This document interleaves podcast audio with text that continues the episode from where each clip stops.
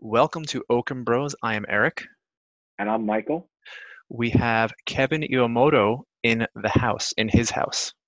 Kevin. In the house, in Kevin's house. In Kevin's I'm in house. the basement. Streaming live. You're in LA, right, Kevin? You're not in No, I'm, I used to be in LA. I'm in uh, Northern California now, Northern. Okay, and that's I what I live smack dab in the middle of Silicon Valley. So when people say, "Who are your neighbors?" I say, "It's Apple, Google, NetApp, and LinkedIn." That's Wow. amazing. That's incredible. How do you Yeah. like it compared to living in LA? You know, I've been living here since I left um, Disney, where I first got to meet you and your mom, your dad, your family as a preferred supplier to Disney. Um, so I've been living here since, uh, I want to say like 98, 99, 1999. A while. Yeah. It's been a while. right. Yeah, yeah, yeah. Right. But I do like it. You know, I, I always joke about, you know, when I lived in LA, everywhere you go in LA, it's a real show business town, as you both knew, because you kind of grew up in that whole, you know, uh, show business world as a supplier to that to that world. And you know, the conversations you hear in like the gym and in restaurants, all about the latest deal, or you know, who's got a really good plastic surgeon. Um, Mhm. kind of like superficial type conversation. You know, the conversations you hear around here, you're, you're overhearing engineers and people with a lot of brain power talk about financials, market, you know, um, startup mentality, real business Right. entrepreneurial kind of conversations. So I kind of like it much better up here because to me, it's a lot more um, uh, substantial. Fascinating. Yeah, That's you know, we, we never, we've Yeah. never been to San Francisco. Um, we we Really? want it. Yeah, Oh. no, n- never, Never been. There. been.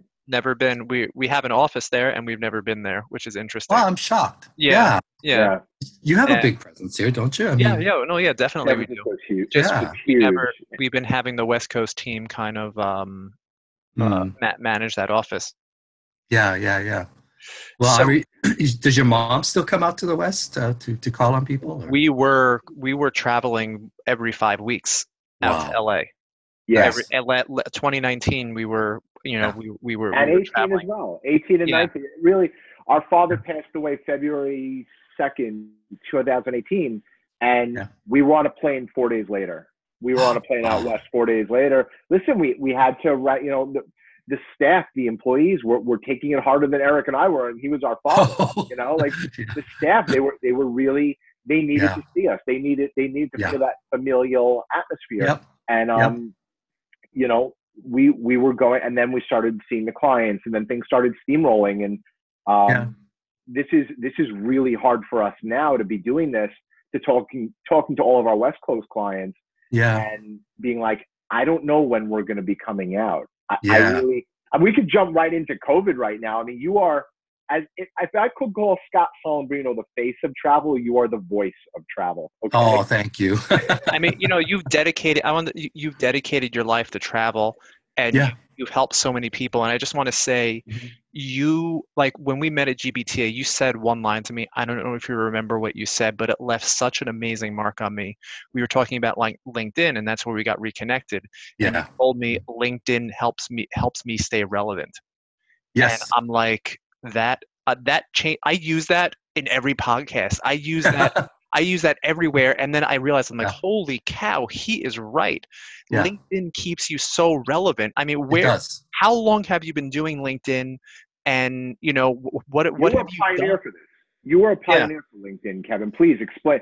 Teach us. Teach us. Oh no! I, I mean, you guys, you guys have mastered, you know, the, the art of using LinkedIn. But you know, my my whole exposure to social media, because I'll admit, you know, I'm a baby boomer. I'm a I'm the same generation as your mom, you know, and a lot of folks my age are either retired or have left the industry or kind of like not maintained their level of relevance in the peak of their career. They've just never been able to kind of keep that going, you know, and for whatever God's miracle, you know, um, I've just been keep, you know, I just keep going like the ever, ever ready bunny.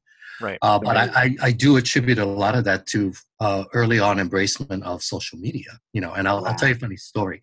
When I left HP, I was actually all set to go work for a very big bank as their vice president of travel and meetings. And, um, you know, it's similar kind of role to HP or you kind of manage and oversee a huge portfolio of spend that you kind of try to mitigate the risks and kind of negotiate the best possible agreements. But I, got an offer to join uh, one of my suppliers, uh, former suppliers, StarCite, which was at that time the leading technology for uh, meetings and events. Um, and so, you know, I, I, flew to Philadelphia. I had dinner with the CEO, who was a kind of a casual friend, and he basically convinced me to come on board as their vice president of industry strategy and relations, which I thought that's an interesting job, you know, versus procurement, finance, kind of what I was doing at Disney and and at HP. So I thought, you know, I, I should probably give this a try because he was basically he had done his homework on me, and that always impressed me because I just thought I was going to have a nice dinner, a trip to Philly, right. and then go back home and then take that other banking job, right? But he was so good because he did his research on me on LinkedIn, as well as other um, media, uh, you know, articles or, or interviews that I had done. So he had done his research on me. And the way he pitched me at that dinner virtually moved me from a position of there's no way, Jose, to, you know, maybe I should consider this more seriously. And I, I will say, looking back, hindsight being 2020, it's probably one of the most pivotal decisions I've ever made in my life to kind of like go from an area that I could basically do in my sleep, which is, you know, business travel management as a mega global buyer to something totally unknown and different. Right. Um, you know, just really doing what I love doing, which is educating, mentoring, um, mm-hmm. sharing best practices and benchmarking to the industry, all these things that really meant more to me than a paid job. And I know that sounds corny, but in my case, you both know that that's kind of true because uh, I like helping people and I like pushing the industry as far as we can go forward. But I was sitting when I first went to Philly. I was sitting down with our with the director of marketing, uh, the two directors of marketing, and I remember um, really vividly. Um, the marketing director said to me, she goes, "Oh, you know, here's what we need from you." Uh, blah blah blah blah. She was going down this laundry list of things, you know, from a background, brief bio, updated PR photos, all this other kind of stuff. She said, "You're going to be the voice of the company and you know to the industry because our CEO is not an industry person. He can't speak comfortably about any of the business travel topics. You can just even without prep, just step up to a mic and just you know, say, talk about this, talk about that. So then she says, and then you're going to write the company blog. And I know you guys are going to laugh and you won't believe me, but I didn't know what that was. I had no idea what she was talking about. What year, what year was this? It was 19, it was, no, it was 2008. Right. 2008, 2009. Okay. Right for when the when the economy was cracking from the 2008 recession. Yes. But right. if you look at my history, you'll see that my timing, when there's a you know what storm, I'm right in the middle of it, always. Right. I was president of the BTA. A month later, 9 11 happened. Industry right. was tanking. I had to figure out with the board, staff, budgets, eh, I mean, everything, you know. Right. Kind of empathetic to Scott and, and their crew at kind of what they're going through now. I went through back then, right? Right. So I have full sympathy and empathy for what they're going through right now. It's tough. But usually what I found by all of that experience is when you dig deep, um, when I learned at Wharton, you know, in my leadership classes, you know, you, you have what they call that leadership moment where you either have to lead or get the hell out of the way. Right. 100%. that is your decision to do. So, generally speaking, what I've learned over the years is if I have a chance to lead, I'm going to lead. I'm not going to step on the side. You know, Right. Fear be damned. I'm just going to plow forward and I'm just going to make stuff happen because of sheer determination and will. Right. So I'll look back to that blog story. I thought I didn't want to seem dumb in front of the director of marketing. So I said, sure, no problem. I go back to my office and I'm online. Like, what is a blog? You know, show me some examples of what a what bloggers do, you know? right. And that was I really, you know, thank God I catch on quickly. I, and I've always been a flexible person. I've never been one to right. kind of say, no, no, status quo forever. That's the way it's going to be. I've always been open to right. new ideas, new developments and stuff. So I, I started to think, you know, this might, I think I can do this because I li- like to write. People appreciate what I put out there. So if we can put a structure around it and a strategy for it and, and, and an outlet, then you know, maybe this might work. But then the other half of me was thinking, but who the hell cares what I think? I mean, I'm just That's, always- that's the first thing. That's the first thing that goes Right. through your head when you first start. Be like, what do you, what do I have to say that's different? Exactly. Right. and and you don't you don't you know you you don't really know the power or the scope of your network because you've never really been able up until that point i'm taking you back to 2008 up until that point a lot of the references to how big or effective your network was or is was purely anecdotal right Uh, unless you count the number of business cards i have a thousand business cards so i, I know a thousand people that's Mhm. kind of a rudimentary quantification of your network value if you will, right? Right. but it was then that you know i realized that linkedin and some of these other social media platforms offered quantitative analytics around your reach your messages how many people opened your message how many people read it i mean like i Yep. think my all-time highest push uh, post uh, and it was via linkedin was like 40000 impressions it made Wow. Yep. you know and Wow. and that's just like but on a given day it could be 100 200 1000 and i and you start to pay attention about what did i say that hit 35000 impressions and what did i say that only hit 100 impressions you know what i mean Right. and you start to recognize oh there's a pattern you know there's a pattern of interest there's a pattern of people out there that are interested in when you're talking about this when you're talking about that and being the analytical guy i've always been i kind of started to put the mat together and i realized the whole power of social media and impressions and the impact that you can have on people, but more importantly, how you can quantify that. So you're not just stabbing in the dark anymore. You know Right. exactly what resonates with people and what doesn't, you know. And I found over the years that, you know, staying positive, like your blog is very positive. The positive people like positivity. They really do not like negativity. And and if you're gonna have an opinion, try to avoid sex, religion, politics, and 100%. things that people are very 100%. you know, personally identified yeah. with, Diet. because the chances you're going to offend somebody, right? Right. So I speak to people's common decency and good, and and the innate desire that we have as human beings to want to do good for others. You know, it's it's a very strong philanthropic thing that that flows through my veins, and I've always kind of been that way, and I don't intend to change until the day I I leave. But um, I, I've always found that by giving out without any expectation expectation in return, you get back like tenfold. Hundred. This is gold, Eric. I This is know. I know. This I'm so content happy. I'm so happy that you're that you're on Okun Bros because it's it's Yes. everything that we believe in. E- everything that you are preaching, like you are preaching to the choir now, hundred and ten percent. Mm-hmm. Hundred and ten percent. So, I wanted to go to um, your days as GBTA. How did you become the boss at GBTA? Well, well, I was always pretty active, um, you know, volunteer wise. I, I did, you know, committee chair twice. Uh, never really ran for the board, but, you know, when um, the vice president role became an open slot because the person who was kind of slated to kind of take that role kind of withdrew. Um, some of the board members had approached me and said, you know, you ought to consider running for vice president. So I said, okay. So um, they had like, I think one other person, maybe two, that were kind of planning on running for that role. And I threw my hat in the ring, and all of a sudden, the other one or two dropped out. So by default, I ended up joining the board as vice president.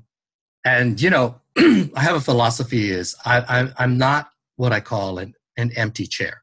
If you invite me to the table, I'm going to fully partake in what's on the table Mhm. and off the table, right? Mhm. So I went in and I kind of had to learn the ropes and I kind of had to learn that I can't come flying in with both barrels blazing because, you know, it's about Right. building what I, what I learned throughout it all was in order to be truly successful as a leader, especially in an environment like GBTA or NBTA as it was when I was president, you have to be a master at building coalitions. You you have to not take extreme positions. You have to kind of take a middle ground and do a little give and take on both sides so that people, even if they don't agree, will come along with you for the journey, right? And most importantly, you have to lead with conviction and purpose, right? Because people gravitate towards people who are confident and people who exude conviction and purpose, right? And transparency. You have to tell people what they're along for the ride. You know, why? Why are you along for the ride? This is why. This is why it matters to you. And I, found that by painting a fuller picture for people, by taking the time upfront to do that, versus assuming that they know or they understand or they're going to blindly follow, your your success ratio just went up exponentially because you knew that people, whether they agreed with you or not, they were still going to come along with you for the ride because they believe in you and they believe in the purpose that you articulated. So the better you can articulate the purpose and the more confidence you can instill in people when you're leading them, the more people are going to come along with, with you for the ride. And so I basically learned, and, and those are skill sets that I was able to successfully transfer into my business career, right? Is building coalitions internally at HP so that everybody bought off on my global policy or they bought off on this preferred supplier that I just installed, you know, things like that. You learn how to build these coalitions and allies, and that's the only way you can drive change, honestly. This should be called Okun and Iwamoto Bros. He, he just be like, I'm serious. I want to add, Kevin, you uh, do, have you ever thought about starting your own podcast? You know, I, I have been approached um, to do that. I frankly have not had the time really to do it. So it's an hour a week. I know, I know. And I do a lot of, you know, thought leadership stuff throughout the week. I could easily transfer some of that to this. But no, I, you know, it's for me, unless I'm like 100%, 150% committed, I just don't, you know, I, I just, rather than commit half heartedly, I just kind of don't commit. So that's kind of like a personal choice, you know? But right, I think you know, as I as I edge closer to retirement, and it's really weighing on my mind a lot about when am I going to pull that ripcord. Um, I, you know, I, I definitely can see myself doing like a weekly podcast and you know just talking about things in general and talking about lessons that I've learned and how you can maybe take some of that and apply it to what you're going through right now. You know, because I, I I still have this innate desire to help people. You know, I started two scholarships I just funded another one for MPI. This is out of my own money. It's not even corporate sponsored. It's Amazing. just, you know, purely out of my own pocket because I believe that, you know, I've been given so much, I need to share it back. And you kind of need to pay it forward. I'm the guy that if you're standing in a Starbucks line, you know, and you, the, the, the cashier tells you the guy in front of you paid for your drink, that would be me because I'm a bleeding heart that way. If I see military personnel in uniform someplace, I'll try to quietly pick up their their tab or whatever without even having them know it was me. But I just feel like oh, you're a good soul, Kevin. I got to tell you. oh, thanks. It's unbelievable. I just feel like you know my life and career has just been so blessed, and for me to kind of not do what I can to give back would be very irresponsible. You have a lot to share, and you can help a lot of people. You, oh, thanks. You can help a lot of people, and hold. Yeah.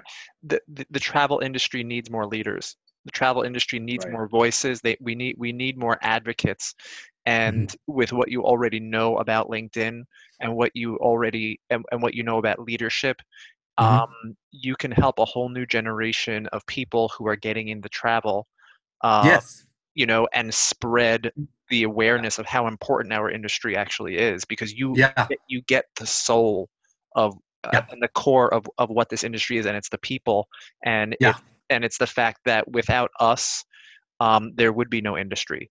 So yeah, at all, yeah. anywhere. And, Painfully so. Yeah. And and I've I've I've always had a a desire to mentor people, and I've mentored.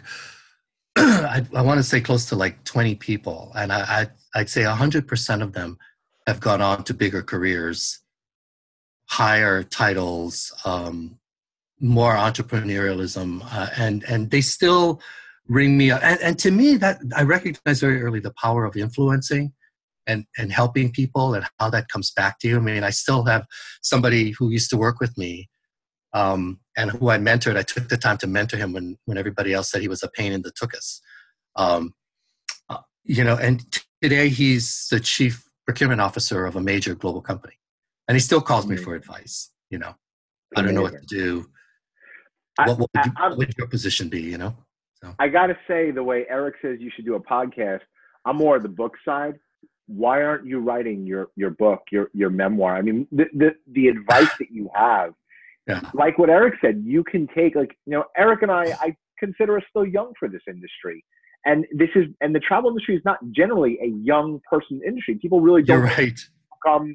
I want to be in travel. People yeah. want to travel, but they don't actually want to be in this industry. Yeah. Why aren't you writing your book? To, to I could le- le- leadership in travel with Kevin Iwamoto. I mean, yeah, I mean, I would buy it.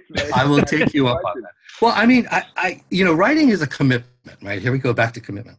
Right. Right. When when I wrote my last book, which is, um, and I know your whole family is authors, including your mother, very successful ones. Thank you. But when I wrote the the last book, I was in between uh, retiring early from Lanyon and joining Gold Spring Consulting as a SVP of uh, the meetings and events vertical of expertise.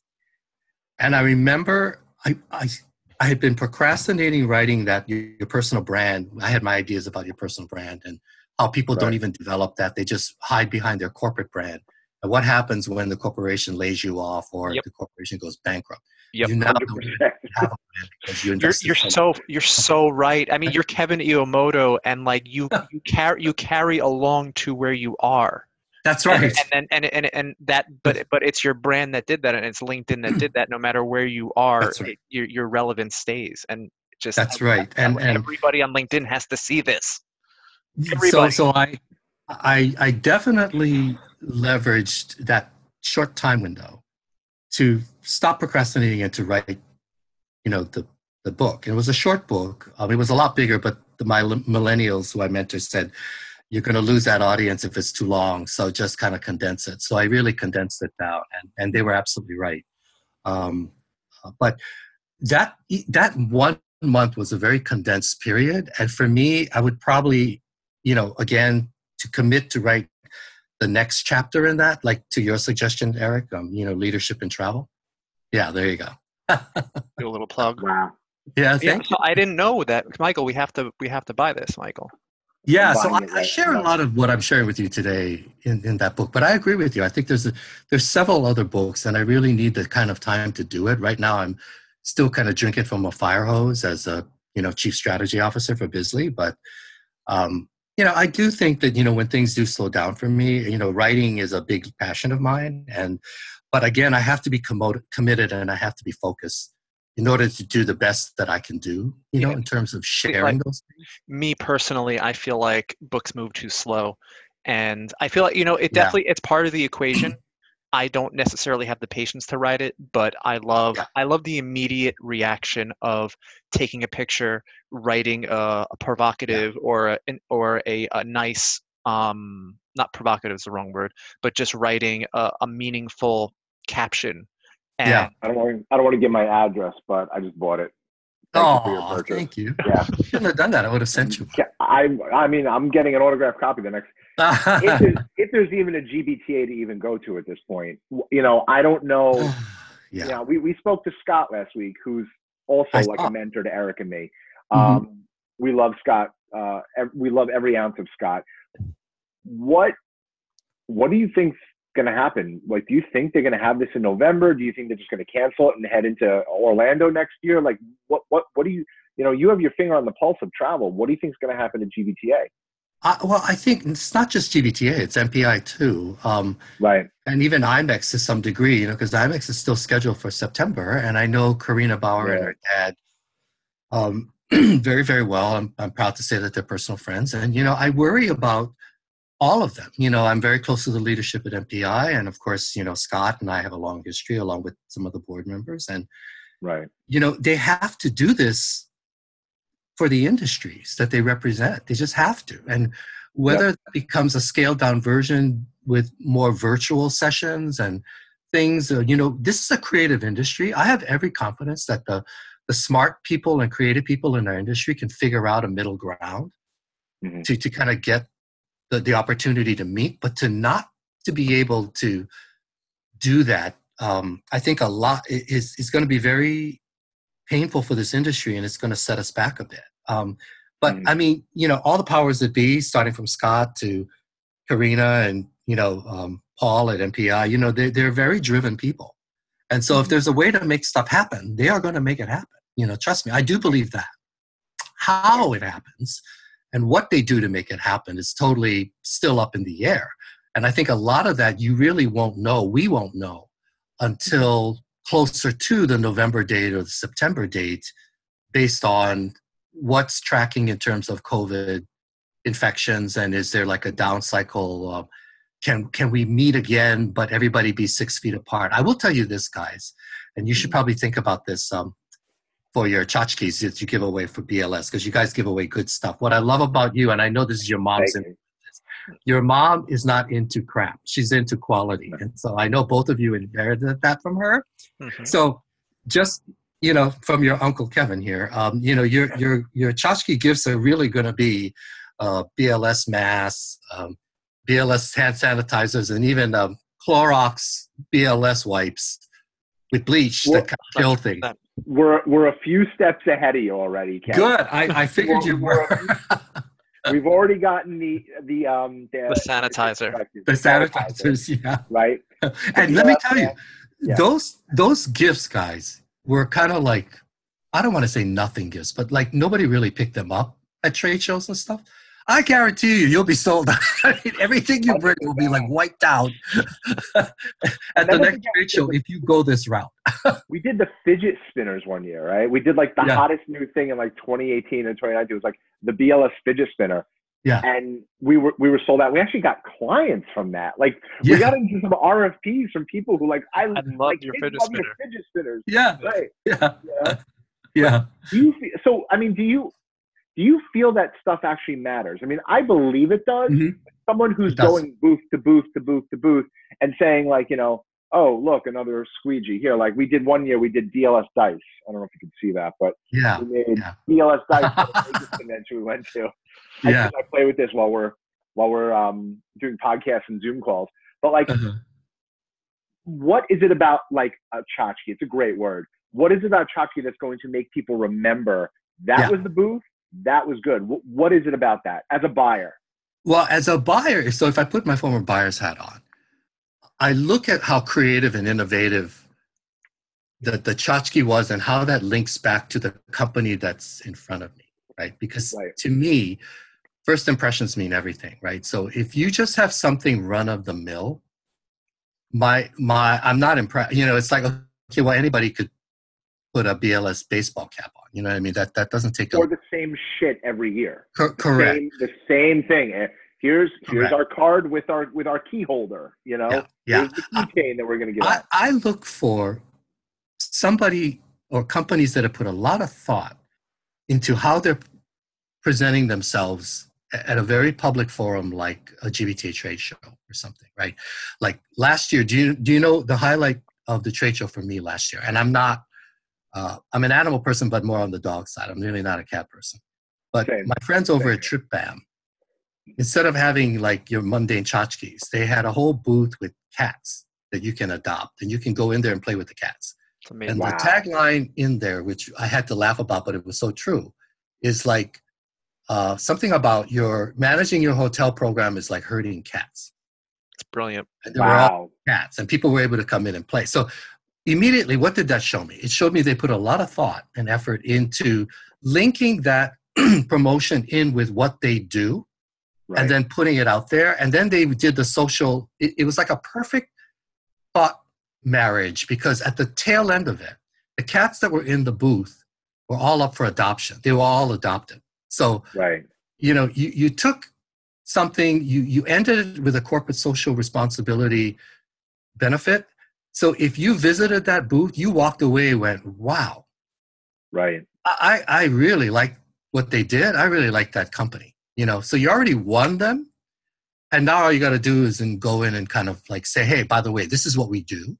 Exactly. Right. And we would like for you to be a customer, right? And I'm going to be more open to that because of what you put together. But I will say that the, you you can tell when you walk around those things. Like, you know, having been to like I can't even count guys how many trade shows I've been Right. You collect so much stuff over the years that you just stop collecting it because your house starts to look like a museum, you know, and um, uh, unless they're good stuff like your mother has. Uh, you. uh, but you know, it, it's really you. You kind of walk through that floor very jaded, right? It's like show me something, right? And the the suppliers that actually can make me stop and show me something, those are the ones that I want to do business with. Right. Right. Right. That's uh, that is absolutely The, truth. I, I say this on almost every podcast. Like you have to sell without selling. Yes. Right. You, you can't be going, oh, you know, here's yeah. my card. Here's my card. Yeah. You know, you got to use me. You know, like so we're we're at GBTA. We're a global car service, but mm-hmm. so's the next ten booths over, and so's the next ten booths over to the left, and there's ten more limo companies. And, and we all have the same cars, and we all have the yeah. same drivers, and we all have we're all open up all over the world. You know, the, the yep. whole nine yards. Right. So that's the predicament. So how are we different from anybody else? Yeah. And that's the that's the sixty four thousand dollar question. Well, I think you have you both have time on your side, and I'll tell you why. a lot of the buyers for black car services or sedan services are retiring and getting out of the business and business itself has changed right your business executive today is not in a three-piece brooks brothers suit carrying a 100%. leather briefcase and whatnot you know he's in i call him the shoulder i call him the shoulder pads uh, yeah yeah the shoulder, the shoulder pad crowd you got these yeah. old limo dudes who are walking around with shoulder pads yeah and, like, and the audience that they're selling to is in jeans and a t-shirt Right. Right. Right. Yeah. And, and, the cars that they think are cool, you don't have in your fleet. You know. So right. you guys, being of the younger generation, um, have age on your side because you know what appeals to the new executives, right? The the other companies are still appealing to the shoulder pad crowd, like you call them, Michael, right? Yeah. And that crowd, I hate to say this very bluntly, but they're leaving they're, they're, they're not around anymore. A lot of them have left. They've retired. Some have passed away, right? Yep. It, it, it's a shrinking audience, guys. It's kind of like when I look at my world, how easily I could have been irrelevant if I did not embrace social media early on. If I didn't take the time to learn it, I, I like to teach it to, to baby boomers because they, they kind of want to try to replicate some of that. But frankly, if you haven't done it by now, I mean, it's never too late, but how much longer are you going to be able to do this? You know, I've been lucky because I've been doing this since 2008. You know, it's over 10 years. And and yeah, we just started a year. We just started a year and a half ago. To be honest, we, we weren't on social media at all. My dad was a very private person, and his mom yeah, he was. was. You know, he liked he liked the opposite end of the spectrum. He liked right. the, he liked the mystique of running a high-end VIP type service. Yeah, yeah. And and kind of keeping everything under wraps and just letting everybody think you know let's ever let everyone else create their own thoughts of what they think it's like behind the scenes but right. michael and i quickly realized that that's fine if you wanted to take it to where my dad wanted to take it but if you want to take it yeah. to where we want to take it got to start a podcast you got to put yourself out there you got to you have to have 100% transparency 100% honesty yeah you know that's that's the way you got it. And I got it. I got to tell you, Kevin. I I'm I wasn't a social media guy. I felt that social media was detrimental to our society. And then Eric, you know, I was an I well, when I came into the company, I listened to Anthony Robbins. And uh-huh. Anthony Robbins really he reinvented me, right? I was like thinking like a college guy, and then I reinvented myself and and I put myself out there in the company. Eric came in and he listened to this gentleman by the name of Gary Vaynerchuk, Gary V, who's this, you know, young millennial type guy, but I mean, he's my yeah. His early 40s. And he said, you know, this is it, guys. This is the future. This is what yeah. has to be done. And yeah. Eric, Eric went like we do everything else, and he went full. Uh, it, it, was a gamble. Yeah. It was either it was either going to fail miserably, and we were going to tarnish the BLS brand, or we were reinventing ourselves Yes. 2000. That decade is done. So now right. we approach this new decade, and. You are your def your your your definition is reinvention, and that's Anthony Robbins. So I reinvented yeah. myself from being this young cool college guy into being yeah. the president of a global car service. Eric did the same thing of you know being this young you know kind of gamer kid, and he reinvented himself by using the phone.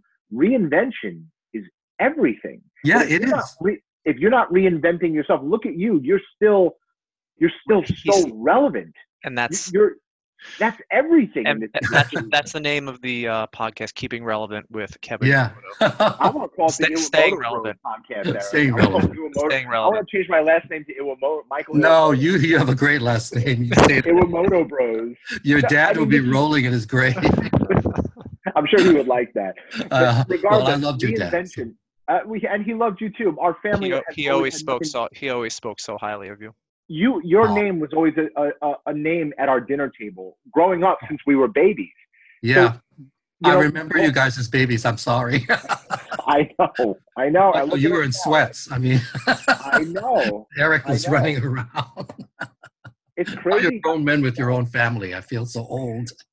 no, here's my question to you: Is young at were heart. you always were you always reinventing yourself when you were a young man? You know, did you always want to go into travel? Did you know? I, like, I, we normally start with take us to the beginning. But yeah. This conversation is like priceless right now. Did you always reinvent yourself? Yeah. You know, like was it always something that was just? Did your parents teach it to yes. you? Did you? did your family like how did this come about people have to learn this shit i i i i I mean, to to me, I don't know where I learned it from. I, I just think that it's part of your. if you're if you're an observant person, you kind of notice things around you. You know, and and it kind of like interweaves itself to everything that you do. And I'll give you a great example. I'm a very observant per- person, and so I pick up stuff that most people miss and you can either that can either be a detriment for you or that can be a plus for you and i've always right. found that whatever i kind of felt i kind of always tried to turn those things into pluses versus minuses right? So for me it's just like second nature that if something is not working or it's not working as well as it should then you need to look for why and then move to the area where it is going to work. So for me it's constantly always been that way. So when I look back at my at my career, I've reinvented myself successfully, thank God, several times. You know, as a buyer, as a supplier, as an entertainer, as you know, a, a college person, as an entrepreneur. You know, owning his own business. I've reinvented right. myself several times, and and my not all, my my singular goal for all of the incarnations that I've done of myself was I need to be successful, right? Mm-hmm. And only when you're truly successful can you leave it behind you, walk away, and move on to something else, right? Because the other thing I believe in, guys, is never overstay your welcome. You know, things have a shelf life. 100%. Yep. And the smartest people know when that barcode, the shelf life is expiring, and they position themselves in advance of that expiration date to move on to the next thing. And if you kind of had that philosophy and that discipline, then you will reinvent yourself all the time because you know I can't stay here too long. You know, like I, I could have been a travel manager even up till now. I mean, I've had big jobs offered to me without even having to apply for it, you know, and that's again the power of your personal brand, right? To me, right. the power of your personal brand is do you want to interview for a job or do you want it to be created or do you want it just to be offered to you, right? So to me, my benchmark is I don't want to have to interview for a job. I want people to want me and I want them to offer me the job. So uh, honestly, the last, I'd say 15, 20 years of my life, I've never interviewed for a job. It's, it's either been created for me or it's been offered to me. The so universe brought current, it to you. Your, yeah. your current your current position is is what what are you what are you doing now because it seems like it's it, it's in the same vein of travel but you're in a it's a different type of job so what yeah, are you it, actually doing now it kind of sits to me what i like about it is it sits in between my two sweet spots one is business travel and the other one is the meetings and events world. And by by the way you talk about reinvention. Think about it. I, I left the business travel world where I, I had everything. I mean I, I knew the, the business. I knew the industry. I had a strong network. I, I received recognition for accomplishments and pushing the envelope. And i left it to move to the meetings and events side. And I had to rebuild and reinvent myself in that space. And it was only when, and I had the same goals. If I can achieve the same level of success that I had the business travel side in the meetings world, then I know that I made the right decision to leave mm-hmm. or to kind of cross over. And also that um, I know that I, if I can achieve that same level of su- success, that I was truly successful in two industries, not just one. So that was a goal of mine, not to just be successful in one industry, but but two of the biggest industries in the world, right? Mm-hmm. And so, and so I use the same benchmarks, you know, the recognition, you know, getting awards and, you know, getting people to recognize you as a thought leader, having something to say. And, and so it was really, you know, sitting between this current job kind of sits between both. in the small, simple meetings area, because that's an area that is kind of overlooked by the meeting side because they focus on the large conferences, trade shows, and events. Mm-hmm. And it's kind of it, it kind of actually better fits on the business travel side because the business travel managers are program category managers. They oversee policy, strategy, sourcing, all those kind of things. So it kind of like sits in between both. And for me, that's my sweet spot because I do sit between both, right? And this space, it, and I thought about it when when COVID hit. You know, when this is over, because it will be over at some mm-hmm. point. Um, this space is going to be the first that's going to rebound first on the business travel side and the meeting side. Why? Mm-hmm. Because people are not just going to hop back on planes and travel internationally and domestically. Um, mm-hmm. They're going to, and people are not going to just jump into conferences and stuff. They're going to ease their way back in. But all of the planning to re enter business, to restart the engine, is going to start with what we do, which is facilitate uh, the, the orchestration and, and bookings for small, simple meetings that companies and teams and departments have to do in order to kickstart the business model again. Right. So we're kind of sitting in like the perfect storm of relevance in terms of product technology needs. Companies are going to need, you know, some form of technology to make that facilitation process easier for those micro events or those gatherings, right? And that's kind of where we we sit. So for me, it was exciting because I get to use, especially in this role, I'm not just the CSO, I'm also the COO and the Chief Revenue Officer too. So I'm doing like three C level roles, but I get to extrapolate from all the different roles and responsibilities I had in my life and career mm-hmm. um, and kind of apply them into this new leadership role at Bizly and kind of really build the company, you know, help the CEO build the company. Mm-hmm. I mean, because frankly, guys, I was one foot out the door for retirement. I, I done my thing. You're Again, not going anywhere. Well, it's about knowing when you know it's time you're to go. But I just figured you're going to be bored out of your mind. You have so much to say if you ever retire. There's no way, Kevin. I would I would probably bet money on it that you're never going to retire. You know, you, you you just and the travel industry. There's something so attractive to it that it pulls right back in. Yeah, you know. Yeah. I think it goes back to what you said, though, Michael. Like, I don't think I would completely retire because you're right. I'd be absolutely, you know me a long time. You know that I would be bored in like two weeks and I'd be like climbing the walls, right? It's like, what the hell? Yeah. But I really do think, like you and Eric said, you know, um, there's a lot of people that I can now, if I do retire, I can help people full time. I can mentor people. I can mentor careers. I can help companies, you know, build, you know, uh, uh you know, scale to success. And there's a lot of people that could use some help philanthropically. That I, you know, my I, I have on my future drawing board a, a foundation that's really going to be, you know, uh, wow. educationally focused to really help new younger folks come into this industry, but you know, have a quality education and knowledge base around it and how to operate in it, you know, with the highest integrity and not just succumb to, you know, cheap theatrics or, you know, quick um, shortcuts to get to the top. You know, to me, you really there's a reason why mountain climbing is so exhilarating. It's like how can you enjoy getting to the top of a mountain and look at looking at that majestic panorama if you haven't climbed it yourself? Right? If you haven't put the blood, sweat, and tears and dedication and commitment into climbing that mountain, Yep. And after doing that, you can sit at the top and look at the landscape and say, wow, I did this. You know? Right. To me, that's worth more.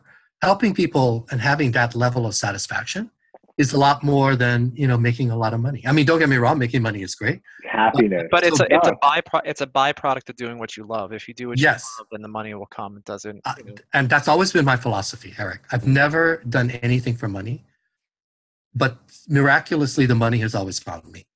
That's oh, exactly right. Yeah, it's that that's amazing. You think, you think rich, you think rich, you're gonna grow rich, but you don't have to think money, money, money, money, money. You have to think about giving. You have to think about how you act. You got to think about the big picture. I mean, you're doing philanthropy. You're a renaissance man. I mean, when you think about it, you've done everything. You've done I've, everything. I've tried. You know, I've never. I've always been fearless that way. I've never been one to hesitate. My my you know again it's that leadership moment, right? You either jump off the cliff or you you hang on, right? Right. And I would say nine times out of ten, given whatever circumstances I'm in, I'd generally be the one to jump. So you know? what I wanted to ask you is who has been your influence? Who's been your mentor? You know, like who's helped you along the way and it could be a book a movie. You know michael and i are big into movies helping us. We love the movie tommy boy you know tony robbins gary vee our parents. You know who has kind of along the way helped you? Wow.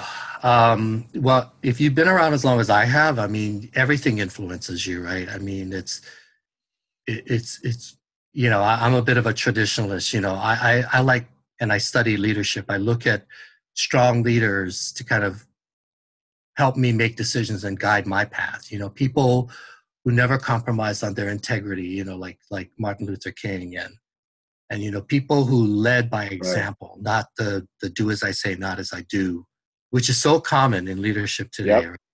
People who broke their back to get to where they needed to get to and never took anything for granted along that ride. You know, because to me, unless you really been broken a few times along the way, you can't really appreciate what you've achieved because you never really put any skin in the game, right? Yep. So for me, it's the people who go all out without hesitation, without compromising integrity, people who who've demonstrated strong leadership skills. I look at your, your Governor Cuomo. Oh my I mean, God! Yep. him tomorrow. If, if you know, he's showing every positive form of walking the talk in leadership that you could ever 100%. ask for.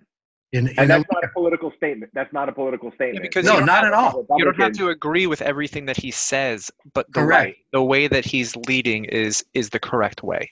Correct. correct. That that's right. I, I could say the same thing about Gavin Newsom. I I think mm-hmm. what he's doing, what he did for the state of California, he kept it contained. You he know, did. He did. Great, great leadership. Cuomo, yeah. Newsom, I'm very impressed yeah. You you you know and and and it's also people like you know mother teresa right? It's yeah, like yeah. never wanting any kind of notoriety whatsoever. She's just happy helping people. I mean that and she led by example. She didn't lead by clever statements and anecdotes and stuff like that and putting themselves out there you know? Uh, you know it's, it's it's just people with character people with integrity people who are fearless you know, and and and took leaps of faith. You know, I look at even somebody uh, uh, uh like Madonna. I mean, you talk about somebody who stayed relevant and we're and talking reinvented herself and, and reinvented herself successfully right. many many yep. times. Right? I mean, yep. you look at somebody like Lady Gaga, who she's awesome, hundred percent, hundred percent is is who she is. Right? She she does and follows her heart, and she does what's right without any fear of repercussion or people criticizing her or she doesn't care. That's how I feel about she's got to do. That, you know? That's how I feel about Steven Spielberg.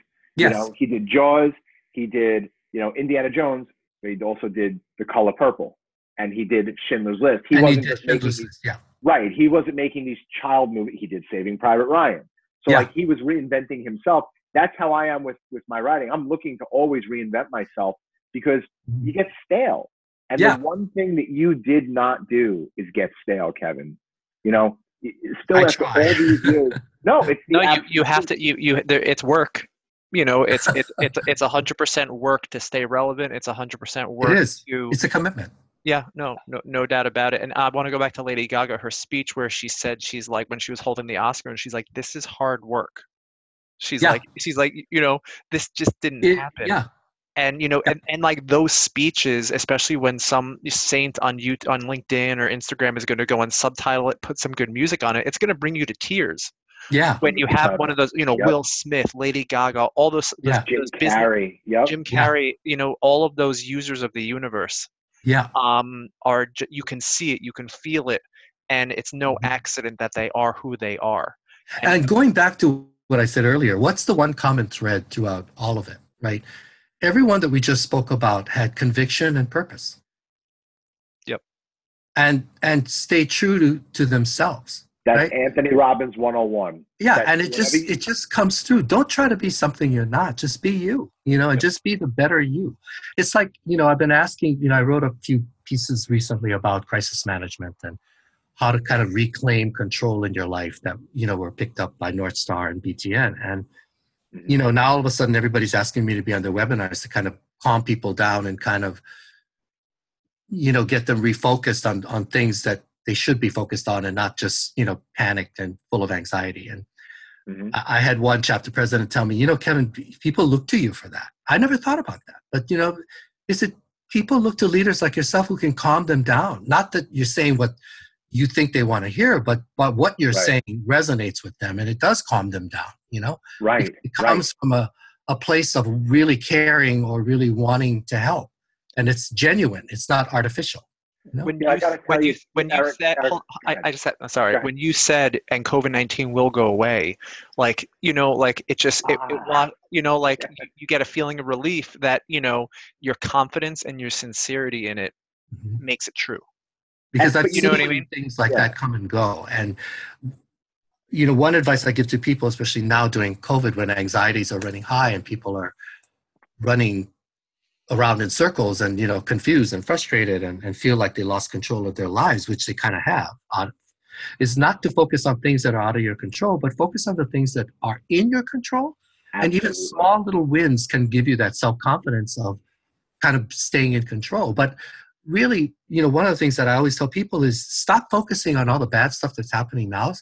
Start focusing on the light at the end of the tunnel.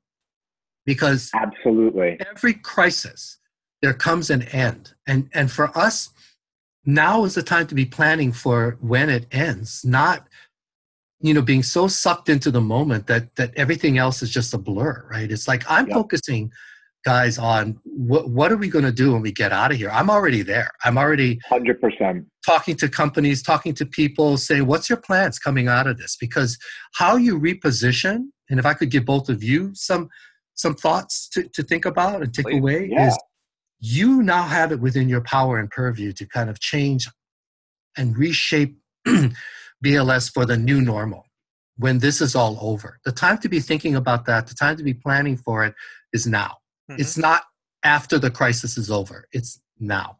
Because if you can do that and you have a plan and you execute on that plan, you're going to be that much further ahead from all of your other competitors so that you can hit the marketplace running. Like one of the things I learned, which really resonated with me at, at Wharton in my leadership class was, um, you know, you do these case studies of different companies and how they went from relevant to irrelevant and what was the thread that kind of led them for being so powerful and relevant to irrelevant. A lot of it had to do with timing, optimizing the timing and re-entrance into the marketplace of whatever the hell that they were going to do. I'll give you a good example. It's like, you know, code, uh, uh, Xerox owned the marketplace on printers, right?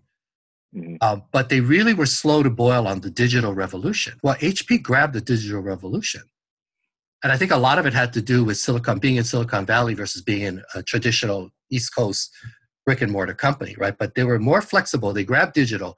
They then ended up dominating the digital printing space mm-hmm. because they were quick to adapt to it and they, they were they, they were they planned that, right? That didn't happen by accident or happenstance. They planned that, right? Mm-hmm. So it's the timing is everything. And if you can plan and reposition BLS for the new normal before the new normal happens, then you're going to be that much further ahead and that much more guaranteed for success post COVID. And that's what you should be looking at right we're 100% doing that. I mean, I, I don't want, I, I generally don't ever say anything like this, but Michael and I have never worked so hard.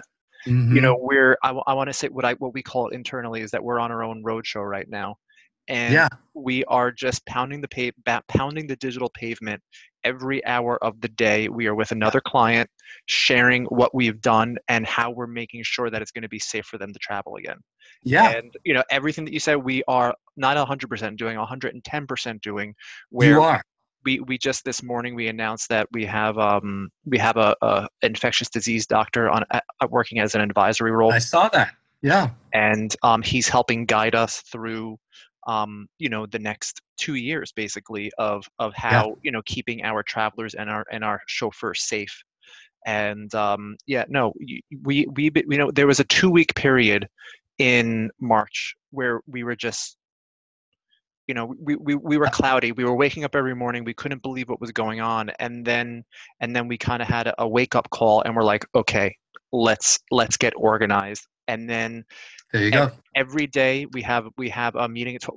Before our podcast, we had um, our daily conference call with, with BLS, and yeah. every day we, we go over the same things over and over again ad nauseum. The strategy, different things come up, mm-hmm. and mm-hmm. um, it's it's been an amazing ride and it's and it's so awesome how on board everybody at BLS is for the change. And well, you should be commended because I have I follow you both. I follow BLS. That the changes that you've already made uh, right after the onset of, of COVID were very impressive. I mean, thank you. You, you changed your processes. You changed. You installed the barriers. Yep. you know, you you you upgraded your clean immediately yep. standards.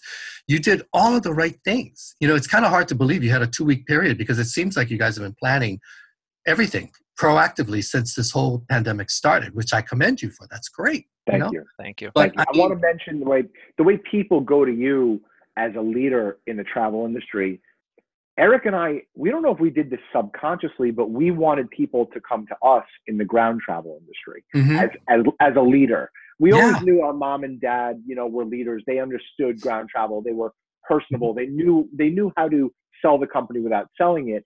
And right. Eric and I needed our own platform to do that. Yeah.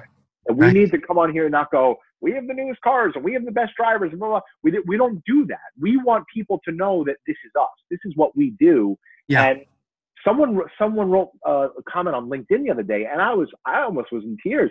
They're like, Eric and Michael, you are the Cuomo brothers to the ground to, to the travel industry. Oh, I love that. That was, I mean, smash that like button, Kevin. Like, yeah. That was, that was unbelievable that someone can, someone would even think of us. And I know. Like, I'm not even going on here going, all right, I'm going to pull an Andrew Cuomo right now, and I'm going to try and talk about this. No, we're coming on and just talking from the heart. Yeah. We're just coming on and, and talking like, I want to know about you. I want to learn about you and what made you grow, what made you tick, what made you reinvent mm-hmm. yourself. And people coming going, you're the voice of our industry. Mm-hmm. And it's like, I, we weren't even thinking to do that, but it, it's flattering to know that we we are that we're yeah. we're leading this industry, and yeah. Eric and I are bringing the ground travel industry into mm-hmm. post COVID. I mean, yeah, how, like we, we really. I, I don't want. It's just this whole thing is um, it, it's pretty humbling. well, know? it's be, so, it's be, it's because your your your intentions and your goals are are pure. It's it's not you know for self right. benefit or self motivated. Because I guarantee you know for, the right. thing that we all have to always remind ourselves is that people are not stupid. Right. You know, people can see right. through fake messaging, fake 100%. intentions, fake, and, and your actions speak louder than words. It's one thing to say, I'm a philanthropist, but then you don't donate any money. 100%. You don't support any programs. You know, you have no skin in the game. You know, talk is cheap, right? Actions speak louder than words, and people can read your heart and your intentions. It doesn't matter what's coming out of your mouth, people just right. know it. And, and they gravitate towards that. So I'm not surprised that people feel that you and Eric are re, reinventing the ground transportation world. You should. You know, it's, it's your world now. It's not our world anymore. It's your world, you know, and you need to own it, you need to claim it, and you need to do what you're doing, but never ever forget why you're doing it. Because what happens a lot is people start to believe their own PR and then they go backwards or they they start 100%. Collapse, right? Yep. It's like for me, it's I don't believe my own press only because to me, if you get, if you recognize me for something I did, then you're recognizing me for something that I did, and that's in the past. I'm purely looking forward. Whatever is behind me is behind me, and I've left it behind. Um, not saying I don't appreciate it. I learned from it. I move on and I move forward. But there are people who cling to the past, and they, you know, I I, I did this joke. Somebody somebody told yeah. me once, you know, where do you, you know, where do you do you have like this big showcase that you have all these plaques and awards and I said, no, they're all packed in newspaper and they're in the garage yep in boxes. I have a few that maybe are up on the wall, but they're more mm-hmm. cosmetic than anything. They look nicer. They didn't look cheap, so I kind of kept them out. But everything else, I kind of like. And why? Because I don't need that to remind me that my mission is to help others and to keep moving the industry forward. It's that. That's it. That's it. Did, did you ever see the movie Cars? You that at a Pixar animated movie? Yeah, yeah. Mm-hmm. With Lightning McQueen. Lightning McQueen wanted the Piston Cup, right? This is mm-hmm. every I, I write movies, so I understand this. Every he wanted the Piston Cup. He wanted that prestige, that recognition. And yeah. he met a guy, Doc, who had the Piston Cup, and it was sitting in his garage in yeah. a cardboard box because it didn't mean anything. It's what's in here. That's that right. means everything. That's right. I was, right. and you're our Lightning McQueen. You're, you're, our, oh, you're our Doc. You're yeah. Eric and I are like, you're our Doc.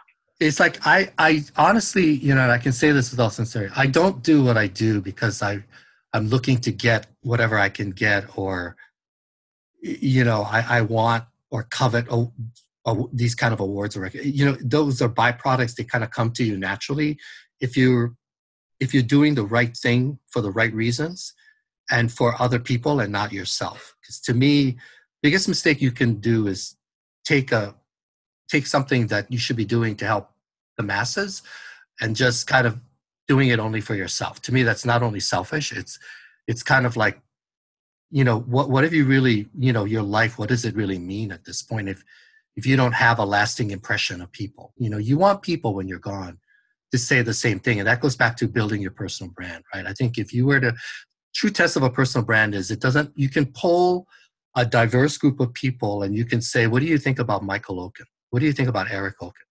And they would all say the same things, right? Hardworking, guy of integrity, creative, innovative, loud, uh, loud. The one, you know, the kid in the blue is pretty loud. Don't talk to our wives. yeah, I like your wife, Eric. She, she tells it like it is. don't survey our our our significant, you know, our better halves. Just, yeah. really? Huh? They're that. But I got to tell you, I'm changing the. Everyone, thank you for joining the Iwamoto Bros podcast. Oh, please. officially retired. Kevin's going to be joining us on every single podcast because I'm happy to rejoin you whenever you want. this was ama- This was amazing. This was absolutely amazing. Thank you. Where can people find you? Plug whatever you want. Where Where do you? Oh no, just uh, you can reach me on LinkedIn. You can reach me on Twitter. In fact, you can follow me on Twitter at Kevin Iwamoto, and uh, I post stuff, positive stuff. Uh, things that I've read that I curated that I think that other people should read, and you know, kind of parse out whatever industry advice I can whenever the call is needed. So, you know, that's well, where you can find me. You helped us. You inspired us. I hope. I hope oh, we can inspire one more person that listens to this that um, will take their personal brand seriously. That will take travel seriously. Yeah. Um, you know, those are really our passions um, to to help people. Because if you're doing this for money, it's you know, Michael and I, we, we could have just coasted. Like everything was fine. We could have just stayed behind the scenes. We could have just mm-hmm. coasted, kept everything to ourselves, not got on a soapbox. We could have just coasted and everything would have been fine. So we're not doing this for the money. We're doing this. I'm so proud of you guys for doing that. You know, that to me, your your dad and your mom raised you both right because thank you. You you, you don't you could feel a life of entitlement, but you you both of you are so far from that and I just wish that there were more guys like you guys out there who Thank really you. never take things for granted. You know, and that that comes with upbringing. It comes from good parental guidance. So, kudos to your mom 100%. and your dad for instilling that in both of you.